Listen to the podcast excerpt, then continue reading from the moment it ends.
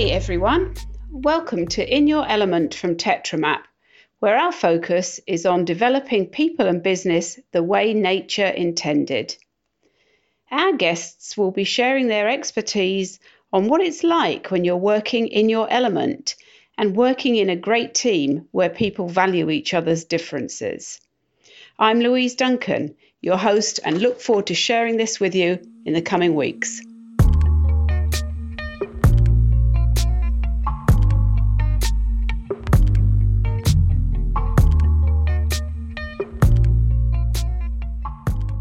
So, welcome listeners to the In Your Element podcast brought to you from TetraMap.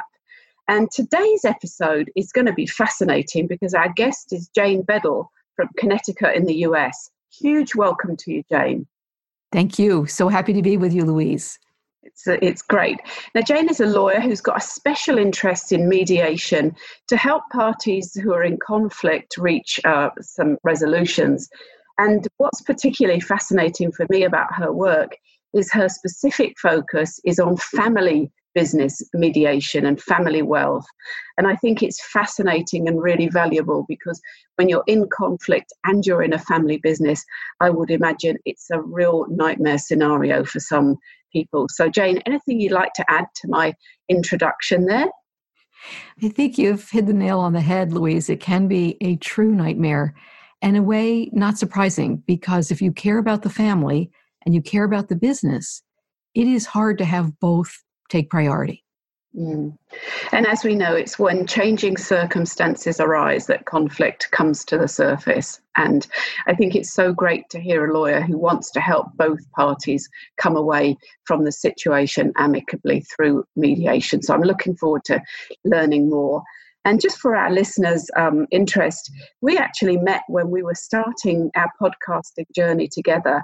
And it's been fascinating for me to listen to other new podcasters how their journey has evolved. And I, I, have to say, Jane, I've really enjoyed learning and listening from your topic because we actually both have something in common. TetraMap's goal is also to help people reduce conflict and value another party's perspective. So I think we have a fair few synergies between us. I think you're right. And I was not familiar with TetraMap until we met through the course, and I was delighted to learn more about it and have you as a guest so that the whole concept could be highlighted for my listeners. Yeah. And I think if we talk about you know, we say one of our key key core messages that strength lies in valuing differences, and your core message is about a positive and practical perspective on conflict. We can see how those two things work really nicely in synergy together. Absolutely. So let's start off, Jane, by learning a little bit more about you. And in terms of the theme of our, our podcast, it's about uh, Jane, when you're in your element, what are you doing, thinking, or feeling? So it's so interesting to have to give that some thought because I don't all the time. When I'm there, I'm there.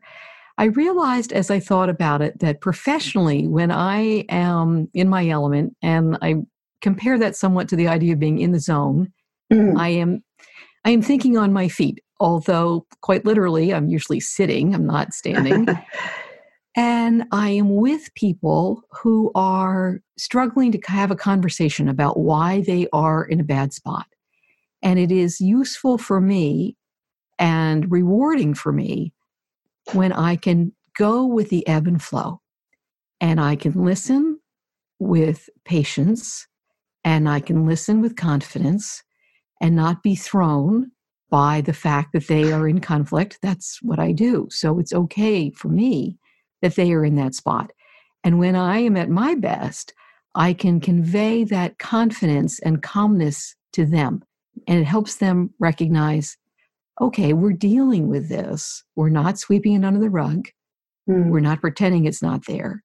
Mm. We're going to deal with this, and we can. And I think that's so important because people can feel it's overwhelming it is overwhelming and to be able to put your view across to somebody who's clearly a good listener is also important because you know that anxiety just makes people want to get it off their chest and lay blame and all the rest of it. And your role as a good listener is to allow that to happen and then look for how do we move forward, I guess.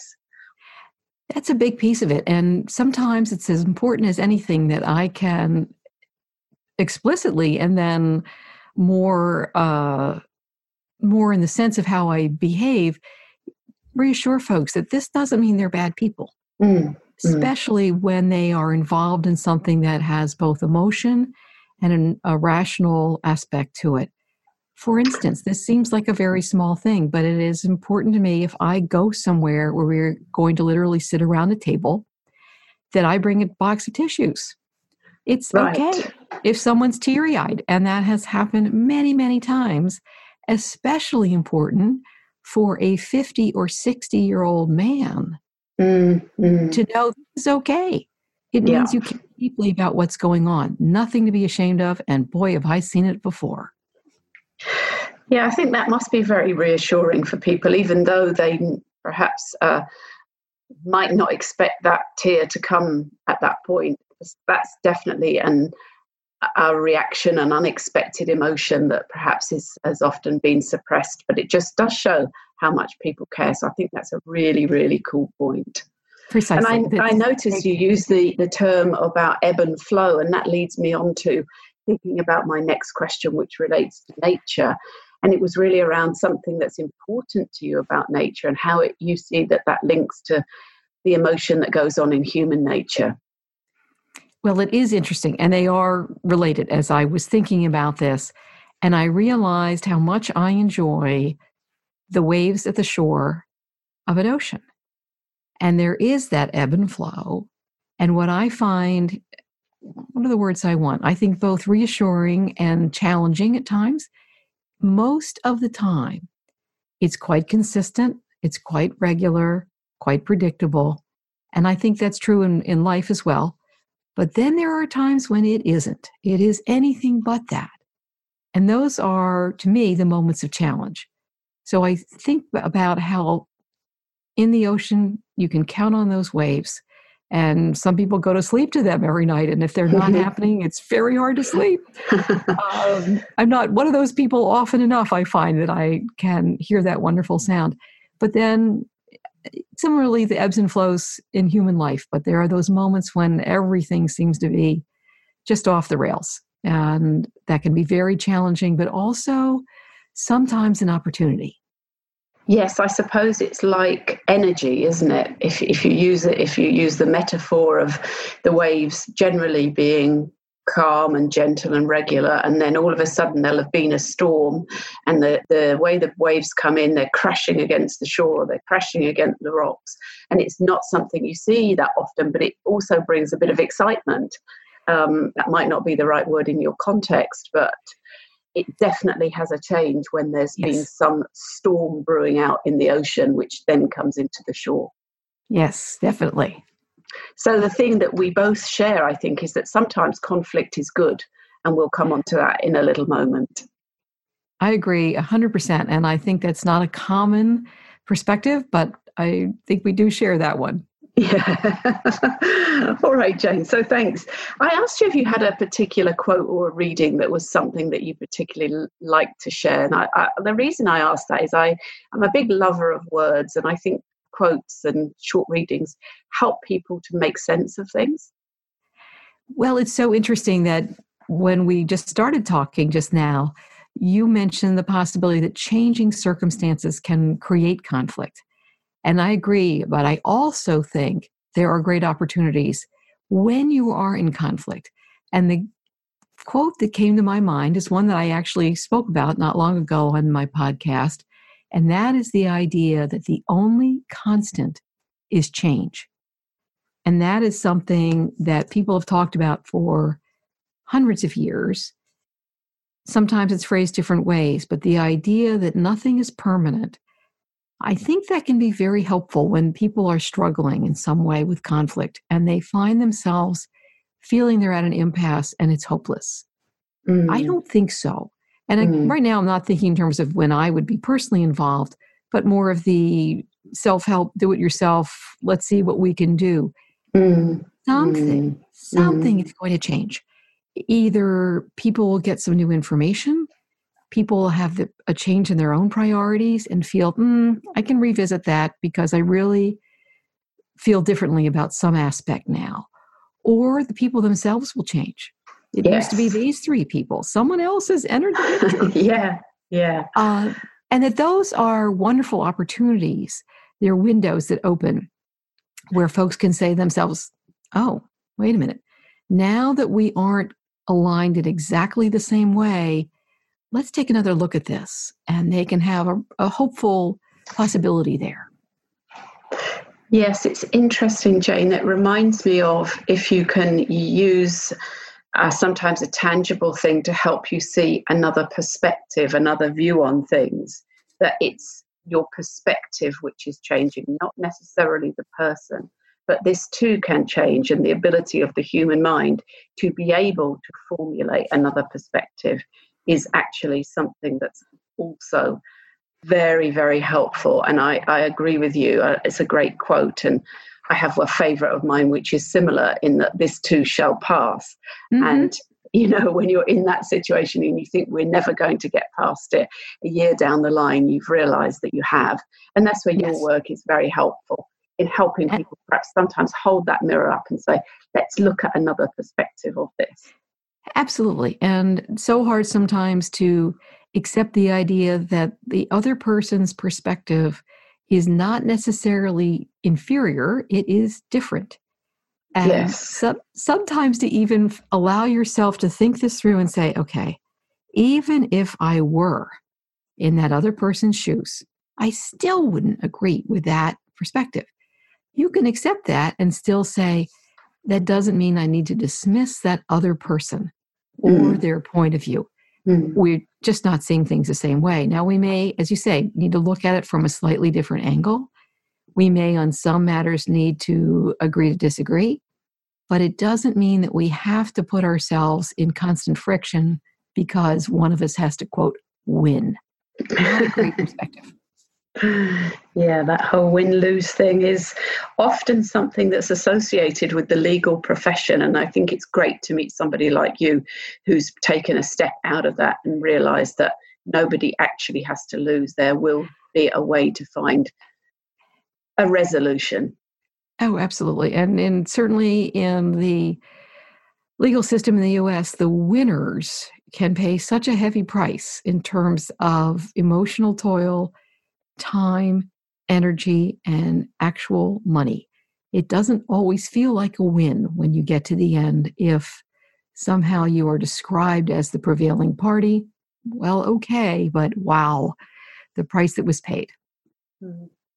How interesting. Um, thank you, Jane.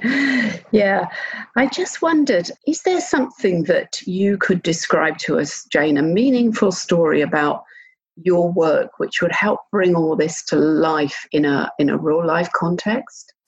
I was thinking of something that wasn't too complicated but was quite easy to picture. Yeah. And and i thought back to a situation this was in a workplace and the person who I'll, I'll call the employee i'll say employee and supervisor that's how i'll describe these folks.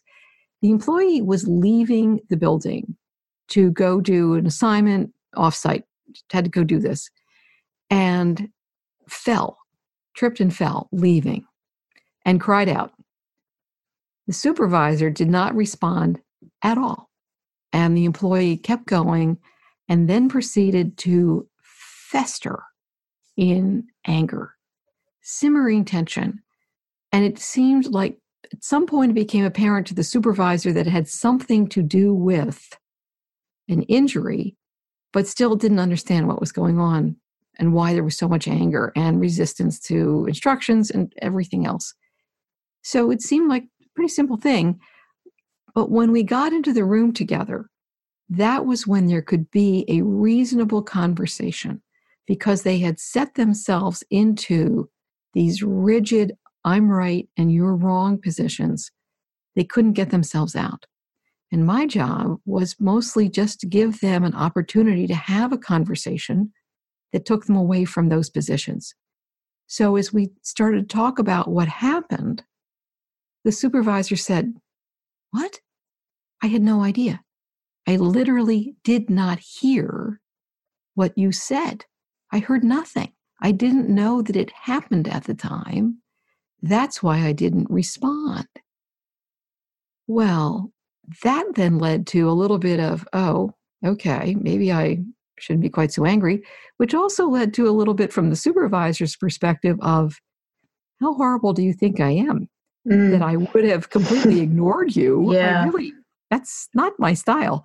But because they had gotten themselves stuck in this knee jerk reaction of, how dare you? But I won't tell you what it is because, of course, you know, which was right. true.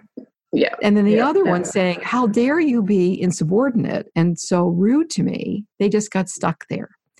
What I think is also kind of interesting, Louise, is this to me illustrates the more abstract concept that we all want to be heard. We want to be acknowledged, even if someone doesn't agree with us in some way. In this instance, it could have been, okay, I see you tripped and fell. You still look okay to me, so go. That doesn't mean you get the rest of the day off. But this person felt I've just been I've been dissed, as we say. Somehow I've been treated so poorly. But so interesting that more typically it's not literally someone does not hear us, but that we feel we're being ignored. Mm. Our suggestions tossed out of hand of nope, rejection, that's no good. That we really need someone to listen to what we say, hear what we say, even if our ideas are rejected politely after that. Huge difference to at least listen with respect and consider what someone else has to say. Yeah, what I find fascinating about that example, Jane, is that they had it had got to the stage where they needed then to bring in a mediator over yes. what would appear to have been a simple, hey, I didn't see that happened, or whatever it is you know and this is how people sometimes act don't they? They they they carry the burden with them and they i think it's called the ladder of influ- inference if that's the mm-hmm. correct term yes. where you continue to add another step rung on the ladder where the thing builds up in your own mind to something way bigger than it actually was. What a fascinating example that you've used there. And the fact of people being heard and you hear this all the time in relationships and where yes. you know marriage relationships break down and things like that because the other party doesn't feel heard. And therefore by not feeling heard it makes them feel inferior and hurt and all those negative emotions which allow things to be you know continue to to be blown out of all proportion in some in some ways and i'm not saying this was the case in your example but just that's the illustration of what happens when people don't feel heard in many workplace situations. Yes. In many, many, many workplace situations, because I think as humans, going back to the initial conversations, we're perhaps not always taught about how to listen well. Yes. And I think we don't learn or we're not educated to think about why it matters. And if your mindset is, well, I'm the boss, this person isn't going to have anything useful to say. Why should I listen? It's going to save me time to just say, no, I don't want to hear about it. Just, just do it my way and let's move on. Mm, that's fascinating. that seems efficient. Why would I do anything else? Well, because you're humans and you're in a working relationship, and everyone is going to benefit and actually be more productive if you can work well together. So that small investment usually pays off. Hmm. Well, you know, we could talk forever about this, but I think it's clear that, you know, you've got such an incredible expertise in this area of conflict and resolution and solution. Is there something that you would like to leave, which might be a, a, a great gift for anyone listening to this podcast on that particular topic? Well, Louise, because I do, and I think this is a little odd and unusual. I know I'm a little bit of an odd duck this way. I do have a positive perspective on conflict. I am optimistic about what people can do and how they can get better at handling it. I encourage people be encouraged. Look for those small opportunities to make some progress to resolve a conflict. And even better, find ways to not get yourself into the conflict in the first place. And that can often be as simple as thinking about what you're about to say, what you're about to do, or not say, or not do, and give it some thought. Is this the best way for me to engage with this other person? Usually, I really want to get to the substance of what it is we're trying to do together, especially in a workplace. And if we get caught up on the communication part, the way I project things, we don't get to the substance. So, giving that a little more thought can have a great payoff. So, I think that actually links very nicely, Jane, to your podcast, right? Which I have to tell you, I've become a bit hooked on. Um, I'm glad I think, to hear that. well, I think it's something that you need a regular reminder of. You can't become an expert at this overnight. Even though you might understand the theory, you've got to work hard on the practice. So it leads me to thinking about your last episode was called React, Respond, or Reply. And I'm just wondering if we could leave our listeners with, of course, we want them to continue listening to the TetraMap in Your Element podcast. But would you like to leave the listeners, Jane, with a link to your oh. podcast and you know where they can find you? Thank you, Louise. Absolutely. So the name of the podcast is Crafting Solutions to Conflict. You can find the website by the same name, craftingsolutionstoconflict.com or you can find it on any of the major listening apps and take a take a taste and see what it is that's interesting to you. I've had some insightful guests, including you, Louise. Great mm-hmm. fun. Mm-hmm. And I also, as you mentioned, have shorter episodes that are a topic or a tip, something to just think about a little bit. Yeah, well, I can really recommend listening into those, and that's that's Thank you, Jane. So, if you want to find Jane's podcast, that's where you can find her. You can connect with her on LinkedIn or via her business website, which is Dovetail uh, Resolutions. Is that correct? That's right, dovetailresolutions.com. .com. Okay, great. Jane, thank you so much for your insightful answers to my questions and your lovely approach to this positive and practical perspective on conflict. I think if the world took on that more, it would become a more peaceful and happier place for all of us. So, really, thank you for the work, valuable work you're doing. And I know you do a lot of giving back work too to support this for those communities who perhaps can't afford to engage the legal uh, services that you provide. But it's really valuable, I think. So, thanks again for all you're doing your part to make the world a better place to be. Well, thank you, Louise. It's a delight to talk with you and to touch base again with TetraMap. Thank you yeah. very much. All right. Lovely to talk to you. Thanks again, listeners. We look forward to hearing some more from other insightful guests in the coming episodes. Goodbye and thank you again.